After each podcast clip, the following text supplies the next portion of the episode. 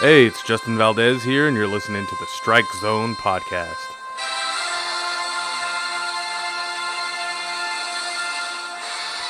All right, thanks for joining me on another episode of the Strike Zone podcast, available on iTunes, Spotify, and Launchpad DM.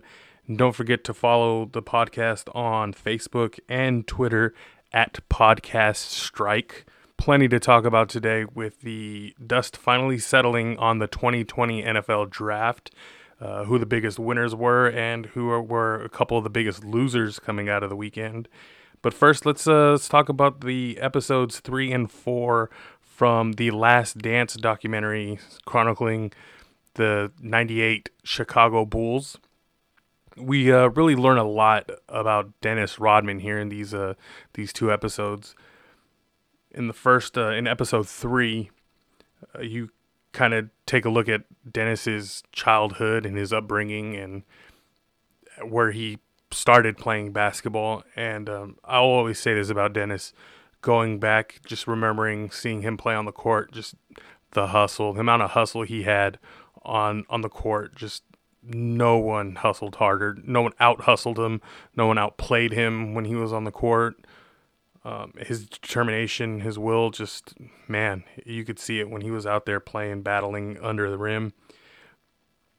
But what surprised me a lot with this documentary and you know the the behind the scenes looking looks at, at Dennis was just his basketball IQ, how smart and intelligent he was about the game.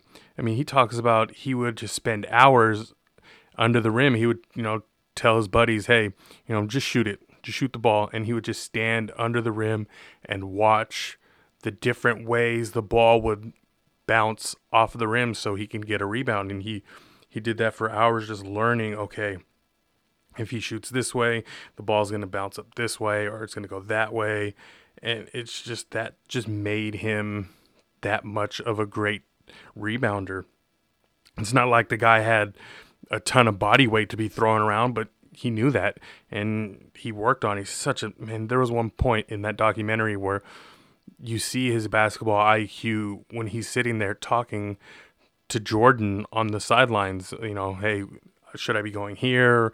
You know, I'm, uh, if I do this, this guy's going to do this. It's just incredible to listen to, and you see how much film he studied on certain players and how to defend them.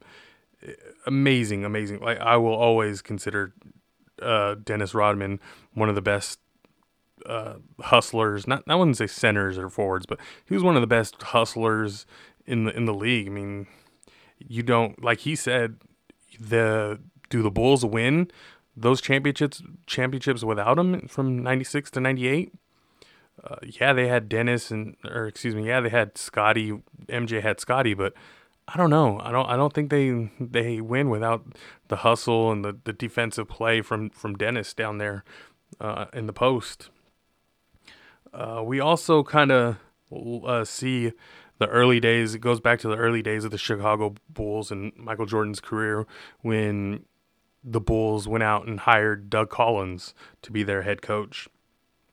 And uh, Doug basically told you know Jordan, you know, I'm I'm putting the ball in your hands now. This is this is your team. You know, we'll go from there. You're the number one guy, so it's your time now. And that that worked pretty well, you know, for the most part until the Bulls went up against you know the bigger teams or the more rounded teams like the Celtics and the Bad Boy Pistons. Uh, it's yeah.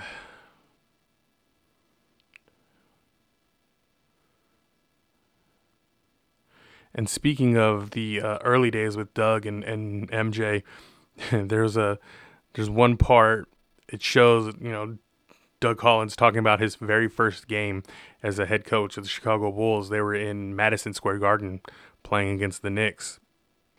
And you see Doug just drenched, completely drenched in, in sweat with his little curly half mullet he's got going on. And, you know, Jordan comes up to him and he, the game's coming down to the wire and I think the Bulls are down. They need a last second shot, and Jordan comes up to Doug. He's like, you know, relax. I got this. I'm not gonna let you lose your first, your very first game as a head coach. You know, in that game, Jordan just went off. Score. He put up 50 points. I think he at the time he he broke a record for most points at the Garden by a visiting player. And sure enough, Doug wins his very first game as the Chicago Bulls head coach. I mean, what is that? There's another story that I don't know if it goes to, I don't know if it shows how cocky Jordan was or just how confident he was because well, let's fast forward a little bit that season in uh, not that season but a couple seasons later when Doug and Jordan are in the 89 uh, playoffs the first round they take on the the Cavaliers Cleveland and uh, a lot of people were writing the Bulls off here they the Bulls managed to take Cleveland to game 5 and uh, coming in there was about three riders. I don't know if they were from there were local riders in Cleveland, but three riders they were sitting courtside and one rider had the Bulls losing, getting swept in the first round. Another had, I believe, the Bulls maybe winning two games, and then oh no no one game, and then the final rider had the Bulls losing in five. So Jordan walks up to the riders. He tells the first one that had them being swept. He said, "We took care of you." Then he tells the second rider, "Is like uh, that only had the Bulls winning one game, and we also took care of you." Then he tells the last rider, "And tonight we take care of you." So I mean, geez. So then they go out. The Bulls go out, and that's the game where Jordan hits the the last second you know, jump shot game winner and beats the Cavs. So, like I said, I mean, the greatness of him back then. I mean, he wasn't even the Michael Jordan that we all remember him to be, and yet he wasn't, you know, Air Jordan. He wasn't the great Jordan, the great, the greatest of all time, the goat. And so, for him to just tell these writers, just like, oh man, if you're a right, if you're those guys, you got to be thinking, yeah, right, get out of here, you know. But he goes out and he does it. He proves them wrong. The funny part of that story too is uh, Ron Harper, who we all know was a teammate of Jordan on the that '98 Bulls team. Well, Harper was with the Cavs that year in '80, back in '89, and he tells the the head coach for the Cavs, like, you know, I'm gonna guard Jordan. I got him. And then the head coach says no on that final play where Jordan hits the game winner. He's like, no, don't worry about it. I, I will put this other guy on him. And Harper was pissed. He didn't he didn't like that. So he says, you know, he's like, oh well, whatever. That's effing bull. So so Jordan goes out and he hits that game winner.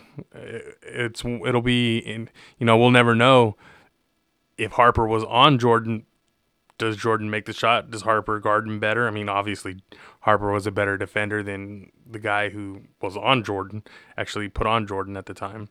So, but yeah, like I said, I mean, Jordan going out, you know, telling Doug, don't worry, we're going to, you know, you're not going to lose your first game. And then going and telling those riders, you know, we took care of you guys or we're going to take care of you.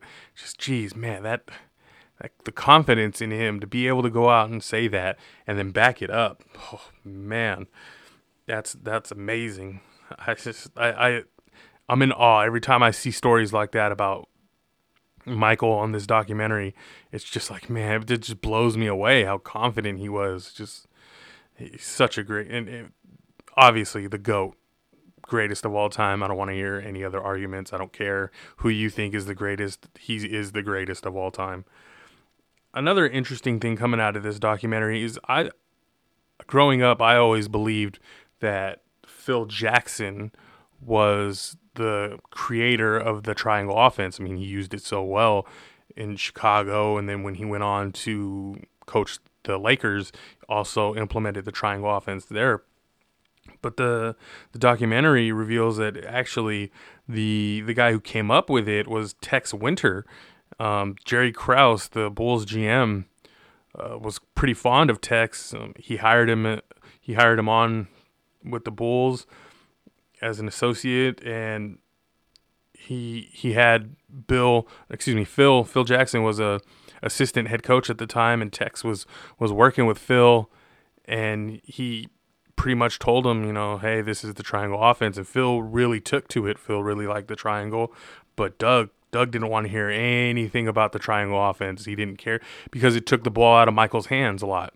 And Michael didn't Michael hated the triangle offense at first. He even says it in the documentary. He's like, "No, I mean, you're taking the ball out of my hands and you're putting it into somebody else's hands to make a, a shot. No, I want the ball." But Jerry Krause was adamant, like, I want the triangle offense inserted into this Bulls team. And so Doug, you know, he refused, and that ultimately ended uh, Doug Collins' time with the Bulls. And after the '89 season, when Chicago lost to to the Bad Boys uh, Pistons in the in the in the Eastern Conference Finals, you know, it's crazy to think that Doug Collins lost his job after that, and the Bulls went and hired. Uh, they promoted, excuse me, they promoted Phil from being the assistant head coach to now the head coach, and Phil adopted the triangle offense. And like I said, Jordan was not having it at first. He he hated the idea. He didn't want he didn't want the ball in anybody else's hands. But you know, Phil, f- f- this you really learn too in these these episodes. I'm gonna say it here. I think Phil Phil Jackson is probably the, the greatest head coach of all time. I mean, geez, just the stuff that Phil had to deal with in that final season. You know, he had to deal with Scottie holding out, pretty much, you know, throwing a temper tantrum because he wanted to, he wasn't getting paid enough, but he was supposedly hurt. Uh, then you had De- Dennis.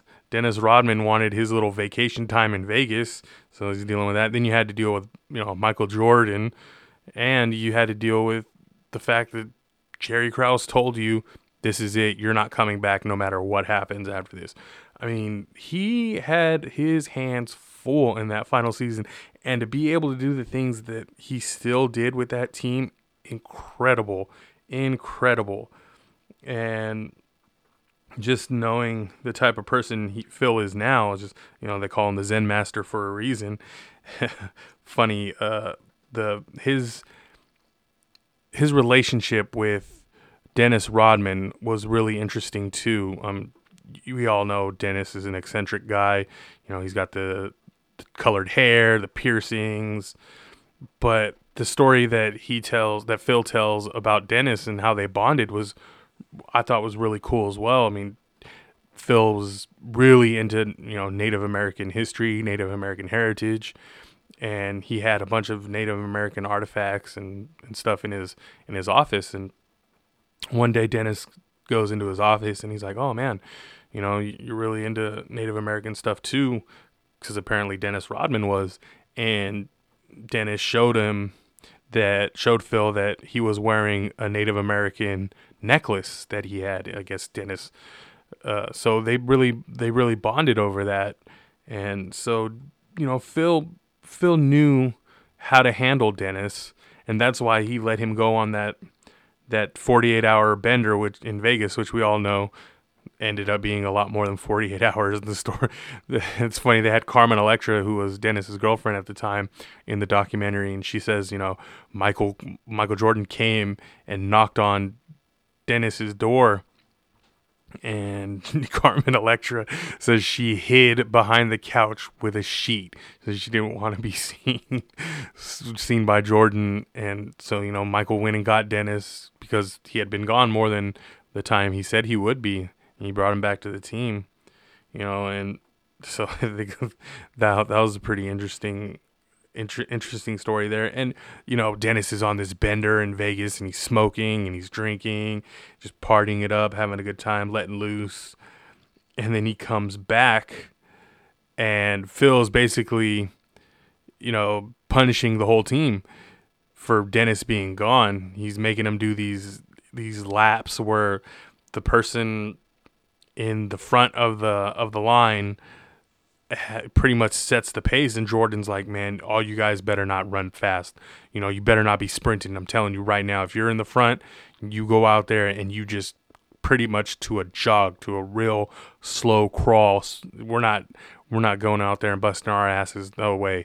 And then Dennis gets to the front of the line, and Dennis is just sprinting his he, you know, his heart out. Is just no, like he hasn't lost any type of conditioning whatsoever. So I mean, just to be just to be able to stay in shape like that, I'm smoking cigars, you know, four days and drinking, and uh, it's just amazing the the type of stuff that the Dennis Rodman was able to do and the shape he was in.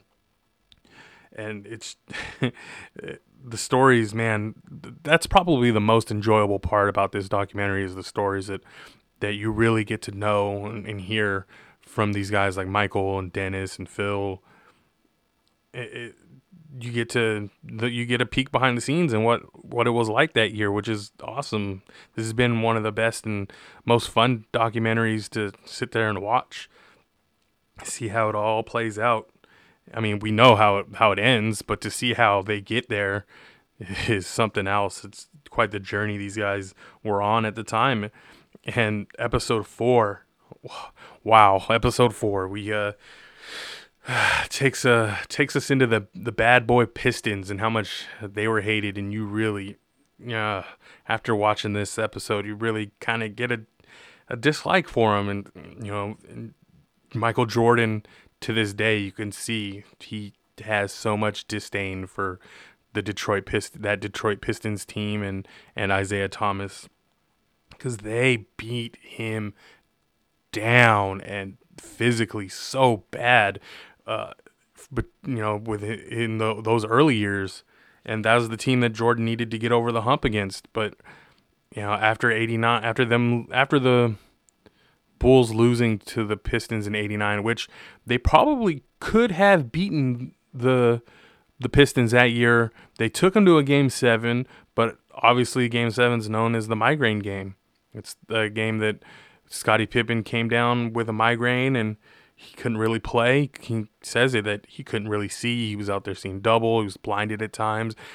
I mean, many some people question like, ah, did he really have a migraine or was he was he intimidated by the by the Pistons? And I don't know. I'm not gonna sit here and cast and say, oh, he was scared of the Pistons or anything like that. I mean, migraines are no joke. If he legit had a migraine, then that's what it was. I mean, going out, you can't play with the lights you know, you're when you have a migraine, you're sensitive to lights and noises and sounds, and and that's the worst place to be at is an arena full of people with the bright lights and the sounds. If you have a migraine, so you know they they could have beaten the Pistons then, but they didn't. Um, cost Doug Collins. Well, that was one of the things that cost Doug Collins his job. They bring in Phil, and then the following year, that off season, the Bulls, after losing right away, they go back into the weight room and they start practicing and putting on muscle. They're tired. They're getting basically getting tired of getting beaten down. So they they pack on the muscle and and they go and you know they they start they say you know this that's enough. We're fighting back. We're not taking this anymore. And sure enough, I mean, jeez, they they go and they fight back and they finally get over the hump in in 1990 and they they go on and they win their first championship. They well they beat the the Pistons in the Eastern Conference Finals, and then we all see the the Pistons just walk off. They don't congratulate them. I think there was a couple guys that that may have have uh, stayed around and, and said you know congratulate their congratulations. And head coach Chuck Daly also stayed around, but you know Isiah Thomas, Bill Laimbeer, all those guys. They they just walked off the court. And, you know, their lame excuse was, oh, well, when we beat the Boston Celtics a couple years ago, Boston just walked off the court and they didn't say anything to us. They didn't give us any congratulations. So that's how we wanted to pass the torch uh, to Chicago, which I that's a lame. That's so lame. Such a lame cop out.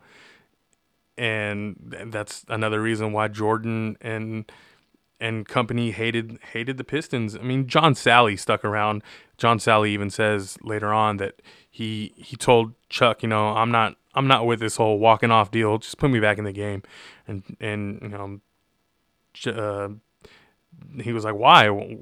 Why you're not going to get any more points or anything? And just John Salley was like, no, I, I just I want to be out there. I'm not going to go back and and walk off the court like these guys. Which you know, hats off to John Salley for that, but he would go later go on to be uh, a teammate of Michael Jordan. So that that was interesting. Yeah, just oh, just the the Pistons, man. They're they they're really uh they're really going to be hated even more if possible after this documentary or after episode 4. Just the way they they bullied they were bullies of the leagues back then and they show they had the Jordan rules which, you know, pretty much they said if Jordan, you know, get him to the ground, knock him to the ground before he takes flight. Because once he's in the air, that's it. You're not you're not stopping him. So ground him. You know, make sure he doesn't take off and get in the air. Just knock him to the ground before that.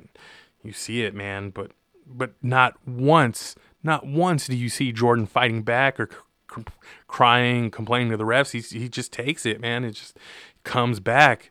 You know, he's just like that, like that. Ep- Jordan with the Bulls against the Pistons, the way they handled him and knocked him to the ground and the way he kept coming back reminded me of Rocky when Apollo Creed is just beating down Rocky, beating him down, beating him down, and Rocky just keeps coming back and he tells him like, "Come on, let's go." And then you know, you see Apollo just like, "Man, what do I got to do to this guy?" And that's that's what I think when I think of Jordan going up against that Bad Boys Pistons team. It's just like, what did they have to do to this guy just to keep him down?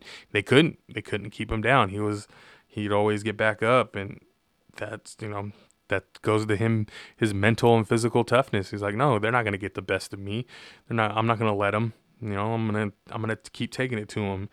And so I'm that that's pretty much where the episode four ends. They finally get over the Bulls finally get over the hump and they they beat the Los Angeles Lakers for their first world title.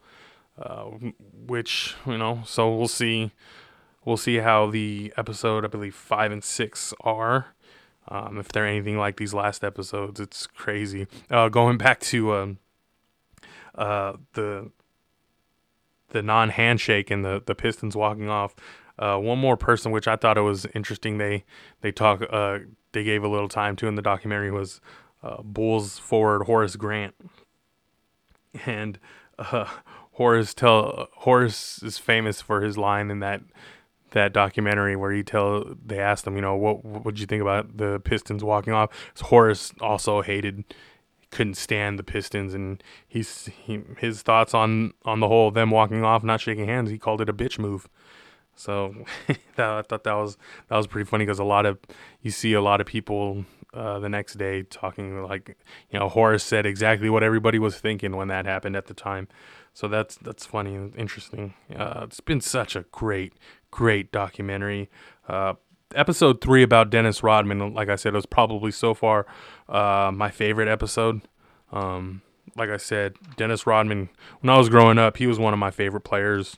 Um, obviously, he wasn't a scorer, but and it, it, he just his hustle off the on excuse me on the court, and then to learn about how smart he was off the court about the game, his basketball IQ just made me really respect him even more than the respect I already had for him.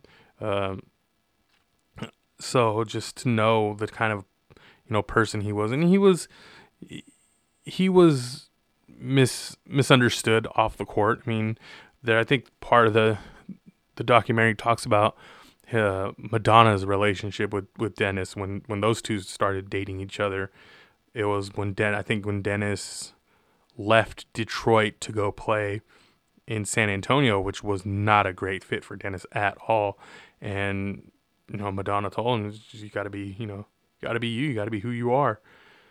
and you know he obviously he didn't fit in in San Antonio. That's when he started coloring his hair and and do showing the piercings and you know doing started doing the off the wall stuff off the court and San Antonio was just not for it. So you know he ended up in Chicago, and like I said, it was a perfect fit for him because Phil.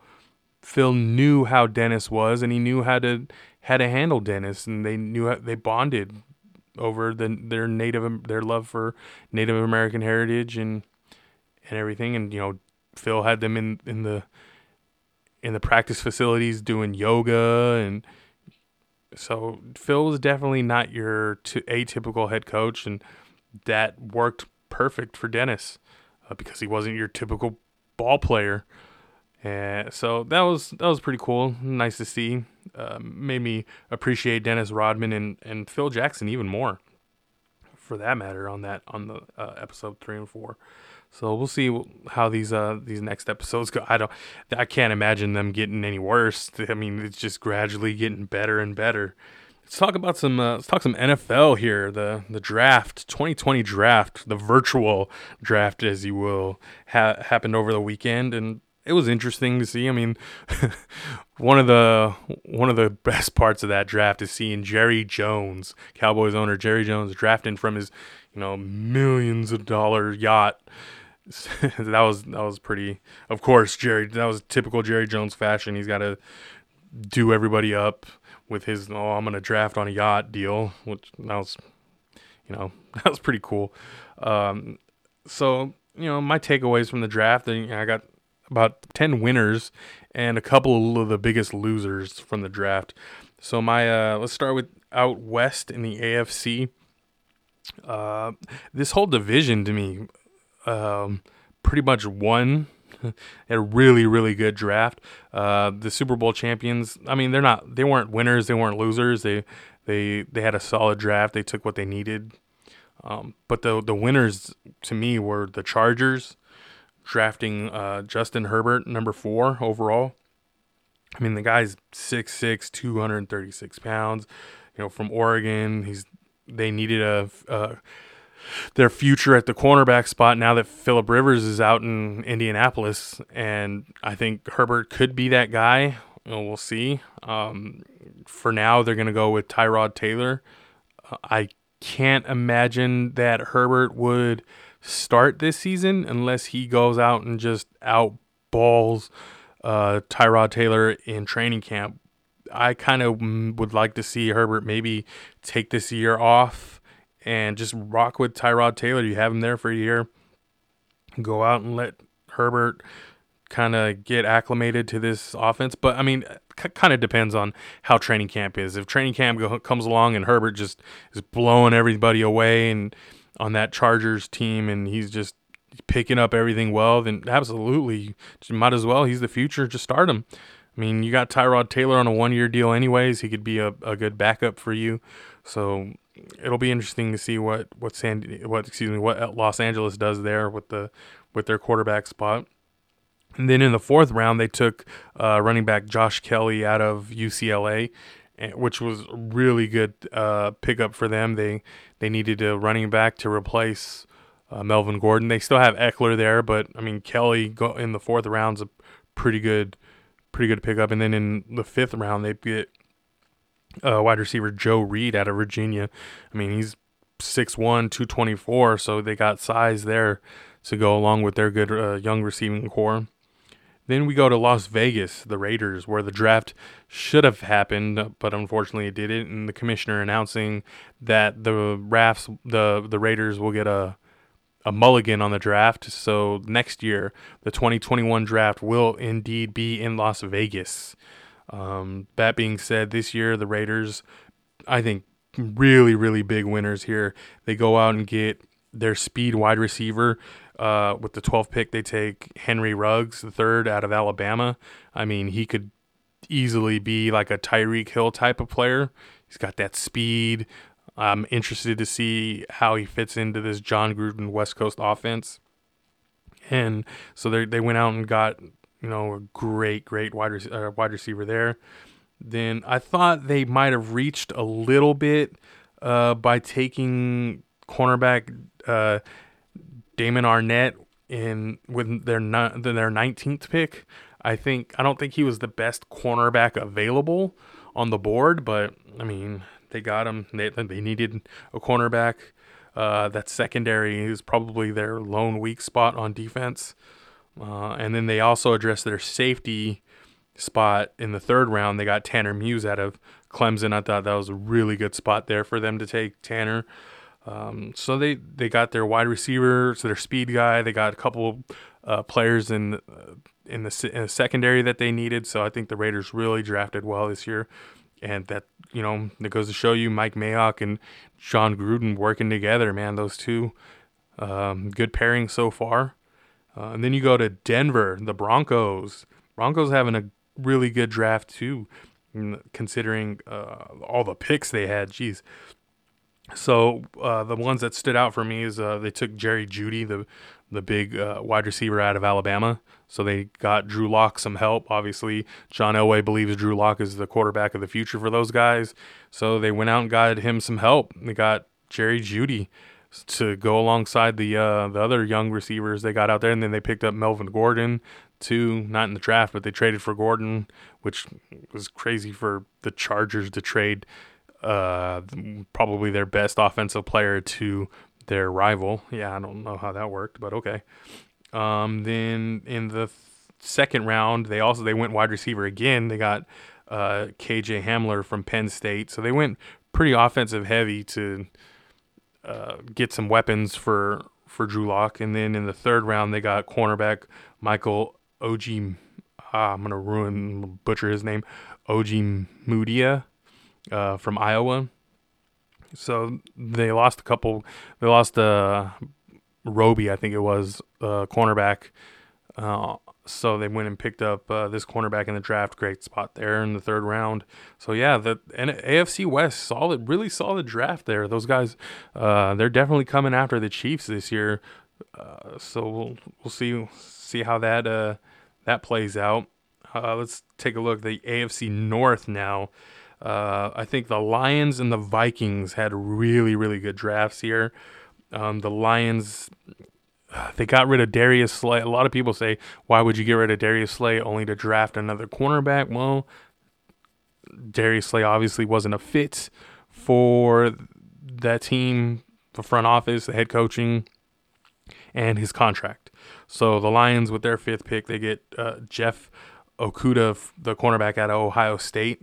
A lot of people had Jeff uh, as the top cornerback coming out of the draft, so that was a nice pickup for them. They also in the second round they also got uh, D'Andre Swift, the running back out of Georgia, which I mean lately, geez, Georgia is like running back you, so that that's a nice pickup for them in the second round. And then in the fifth round, uh, they got a wide receiver, you know, a little larger wide receiver. They got Quint- Quintez Cephus out of Wisconsin. Got some help for uh, Matthew Stafford there. So nice, nice little draft for them. And then you go Minnesota here. Minnesota, they kind of, they were kind of all, they needed a lot in the draft, and they addressed that.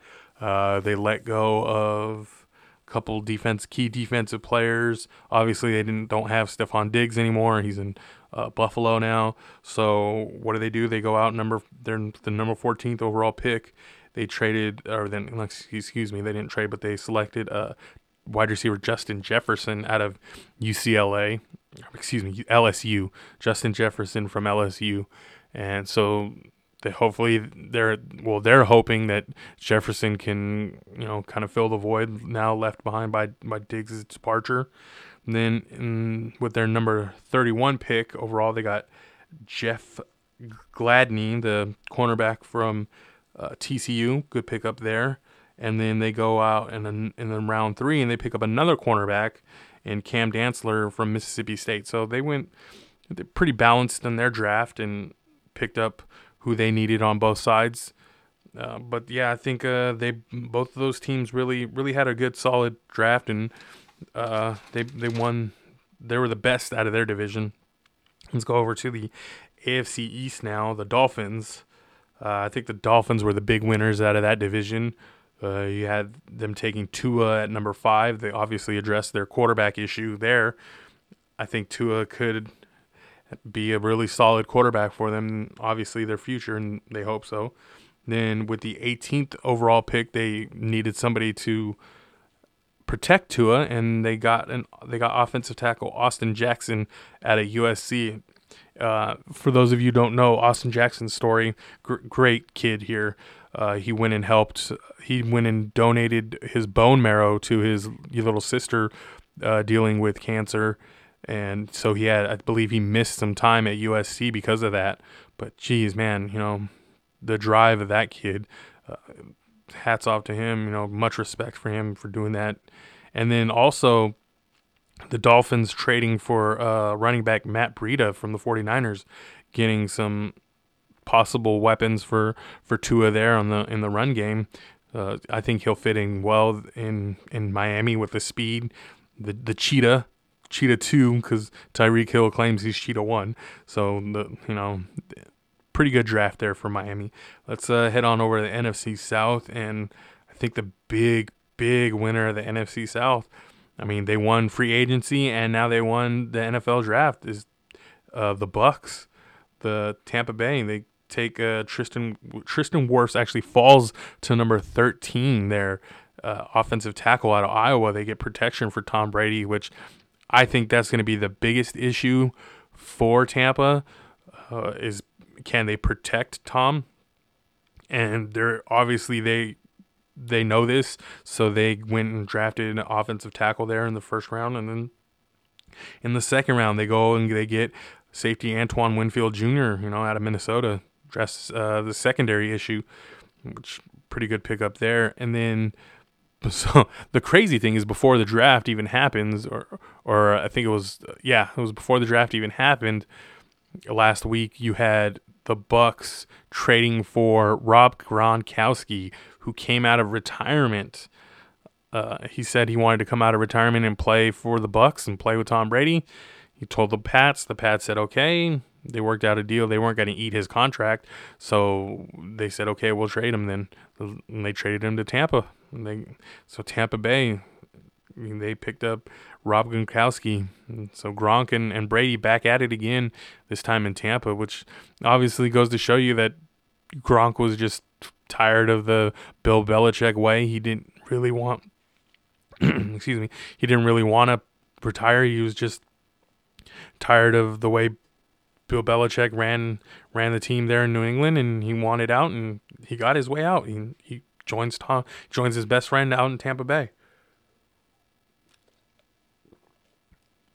Uh, AFC North, I didn't have really any big winners out of that uh, out of that division. Uh, to me, the they all had solid, pretty solid drafts, um, but I, I didn't really see anybody as a real big winner. Now let's go AFC South. We had, I think, the Colts probably had the best draft, and I had them as a real big winner in the in the draft there. Uh, and this they didn't have any first round picks because they obviously traded that away to the 49ers for DeForest Buckner, which great pickup for the the Colts there. Yeah, so in the second round, they took uh, wide receiver Michael Pittman from USC. Massive, massive guy there is 6'4, 223 pounds. So you have Pittman on one side, I mean, he's a guy that's just going to go up and snatch balls out of the air. He's a big body wide receiver. And then the other side, you got uh, T.Y. Hilton, the, the burner, the, the route runner, the guy. So, I mean, you got weapons for Philip Rivers. I mean, let's, it, let's see if Philip can go out and, and get it done there. Uh, who else did they take? They took uh, in the the second round. They also took running back Jonathan Taylor from Wisconsin. I think he's a he'll be a nice little addition to the Colts there. They uh, so they're uh, again once again going offense, picking up pieces for Philip Rivers, and then what was really really good that I think that the Colts did is taking quarterback Jacob Eason out of Washington in the fourth round here. Um, he's not obviously he's not going to come in and start, but he could be the the quarterback of the future for the Colts. You got you rock with Philip Rivers now, and Eason sits behind uh, Philip Rivers and he learns, and that's that's a great thing because he's a fourth. You picked him up in the fourth round, so he can he can sit there and learn behind Philip Rivers. Uh, n- not many better teachers than that there. So good job by the Colts front office there and, and the way they drafted. I think uh, that division is theirs to lose now. And then we go, um, the, my final big winner. Oh, no, no, two more, two more. So uh, let's go NFC East here. Uh, I had the Cowboys. Cowboys were, at, when the draft was first, after round one, I didn't really think the Cowboys were to have a, a, good draft looking at what they did. Um, but then the, the rest of the draft was, it, it turned out really good for, for those guys. Uh, in the first round, CeeDee Lamb, wide receiver out of Oklahoma, fell to the Cowboys at 17. And did they take what they needed there?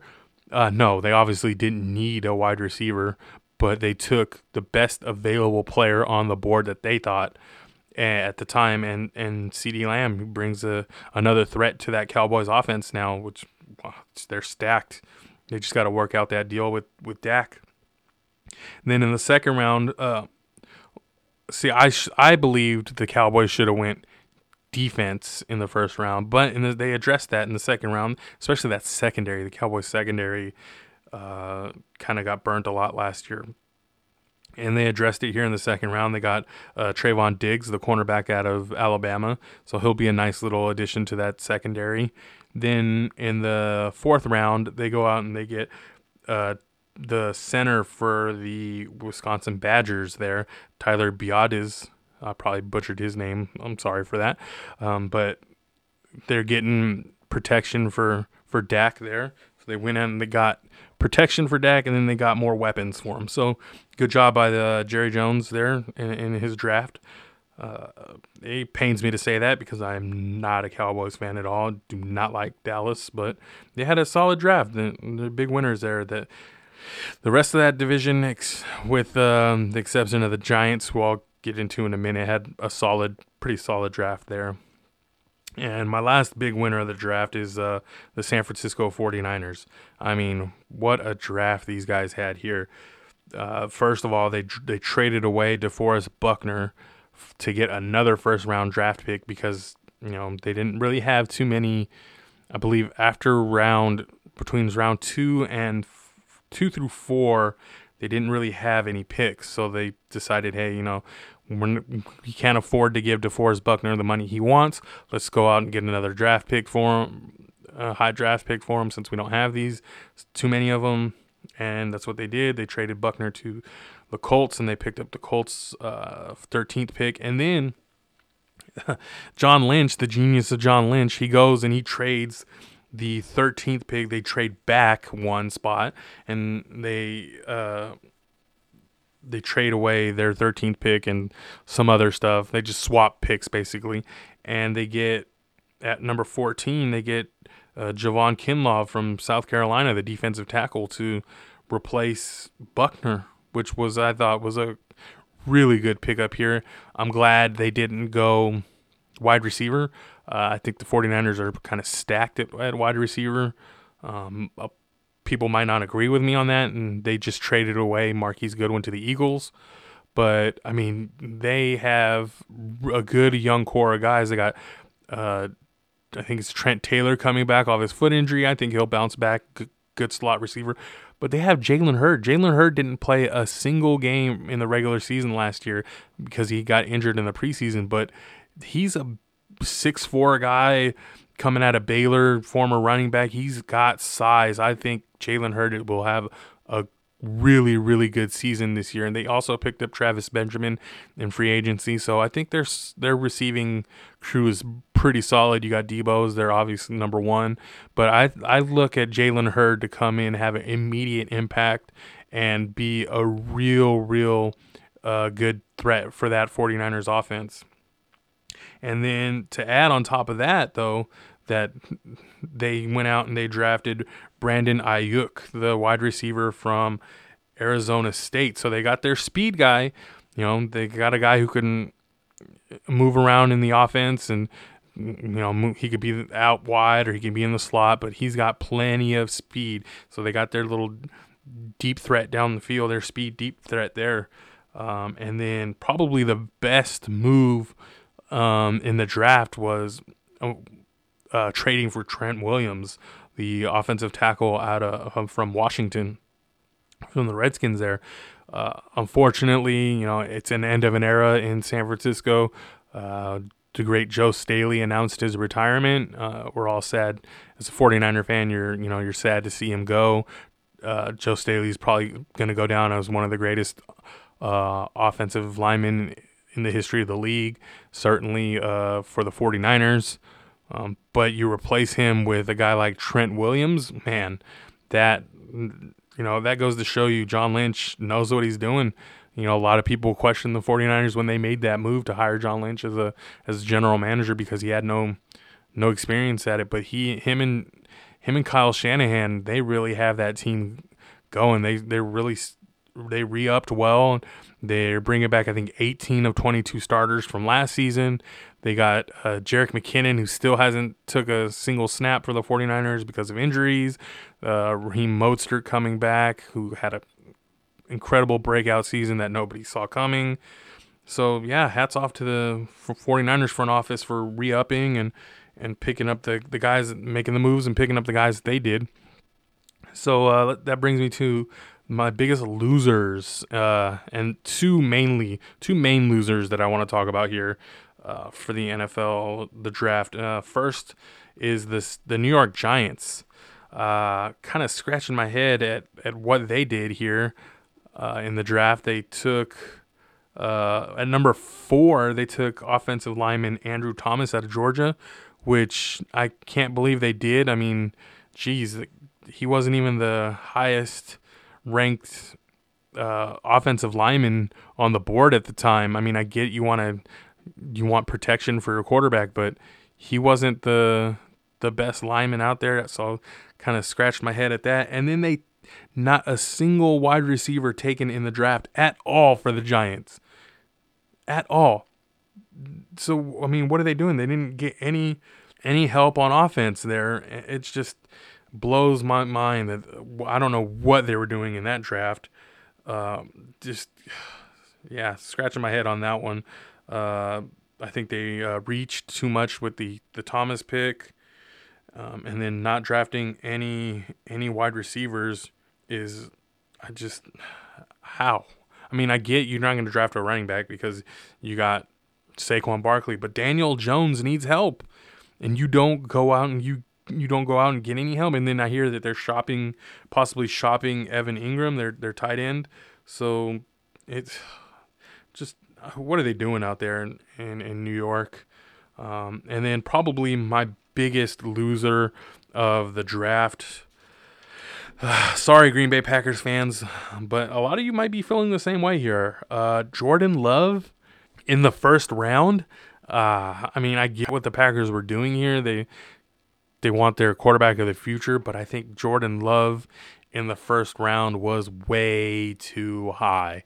Just makes no sense. I mean, and a lot of people are like, hey, why didn't they take a, a wide receiver? Why didn't they get Aaron Rodgers any help? I mean, look at look at the history of the Packers and you know why. They haven't selected a wide receiver in the first round in about five or six years now. So that's no surprise there. Uh, the biggest surprise is the fact that they didn't take, or the fact that they did take a quarterback at number 26. Uh, you could have went anywhere else at with that pick, and and it would have been a good decision. You could have got help for Aaron Rodgers on the offensive line, or protection for him on the offensive line, help for him as a wide receiver, which the wide receiver class was stacked. You could have went that route, but then the fact that they went and got Jordan Love just God. So what does that say about the future of Aaron Rodgers? Who knows? You know, we'll see. And the then they also they they also didn't address probably their biggest weakness uh, on the defensive side of the ball, cornerback. They didn't take any cornerback in the draft. Uh, the 49ers burned them twice uh, badly in the two games that they played last season, and they didn't even address that spot. So that's why I believe the Packers are the biggest losers of the NFL draft. Um, it's in, I'll, it'll be interesting to see what Aaron Rodgers thinks. He might not go come out and say anything. I doubt he will. But yeah, so no help for Aaron Rodgers there. Good luck. Good good luck Green Bay. Uh, next season. I mean, you got Aaron Rodgers, but is it going to be enough to get you back to the the NFC title game, I don't know. You got the rest of the division kind of snipping at your heels there. Uh, so yeah. All right, one last thing before we go here. Uh, Dana White announcing UFC 249 going on May 9th in Jacksonville, Florida. Uh, this card is actually pretty stacked.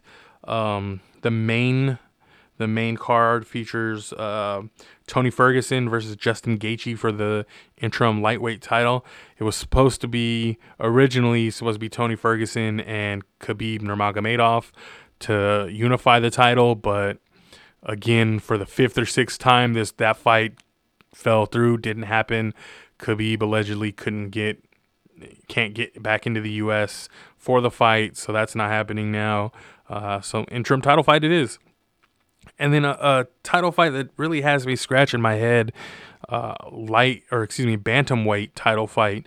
Uh, Henry Cejudo defending the title against Dominick Cruz. Uh, I thought Dominick Cruz had retired, but I guess not. His last fight was in December of 2016. So almost four years, three and a half years ago was the last time Dominick Cruz uh, stepped foot inside the octagon. And in that fight, he got beaten down by Cody Garbrandt. So not the best outing. Yeah, so it's a little questionable what Dana was thinking here, or what uh, the the matchmakers were were thinking when they made this fight. Uh, it should be interesting though. I mean, it'll we'll see if Dominick can keep Henry Henry Cejudo uh, at bay with his uh, wrestling. Uh, you know, Henry Cejudo, Olympic wrestler, I believe, and Dominick Cruz is no slouch uh, in the wrestling department either. But yeah, I mean, almost four years off. Ugh, that's that's tough. Then we have uh, Francis Ngannou. He's returning to the octagon in the the main card, but the prelim card.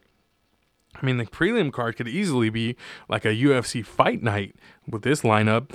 the The main event of the prelim is Donald Cowboy Cerrone taking on Anthony Pettis. That that should have some fireworks in it. I'd be surprised if that thing goes uh, the full three rounds there and you have uh, Alexei Oleinik taking on Fabricio Werdum, heavyweight fight there, and Carla Esparza versus Michelle the Karate Hottie Waterson. And uh, the to kick things off is a battle at middleweight between Uriah Hall and Jacare Souza. So pretty pretty stacked card here. Um, UFC 249, like I said, May 19th. Um, that'll be interesting. I I don't know. I probably this will probably be one I pass up on. If it had been you know Tony Ferguson versus Khabib, then I'd probably definitely uh, watch it. But yeah, not really too interested in the that title fight, the Gaethje versus Ferguson. Don't really care. Uh, Cejudo versus Dominick Cruz. Like I said, eh, Cruz is coming off a nearly four year layoff. So yeah, we'll see see what happens with that. All right, that that'll do it for me today. Thanks for uh, tuning in, everyone. Uh, next time, till next time, and don't forget to check us out on Facebook and Twitter at Podcast Strike, and we are available on iTunes and iTunes, Spotify, and Launchpad DM. All right, till next time.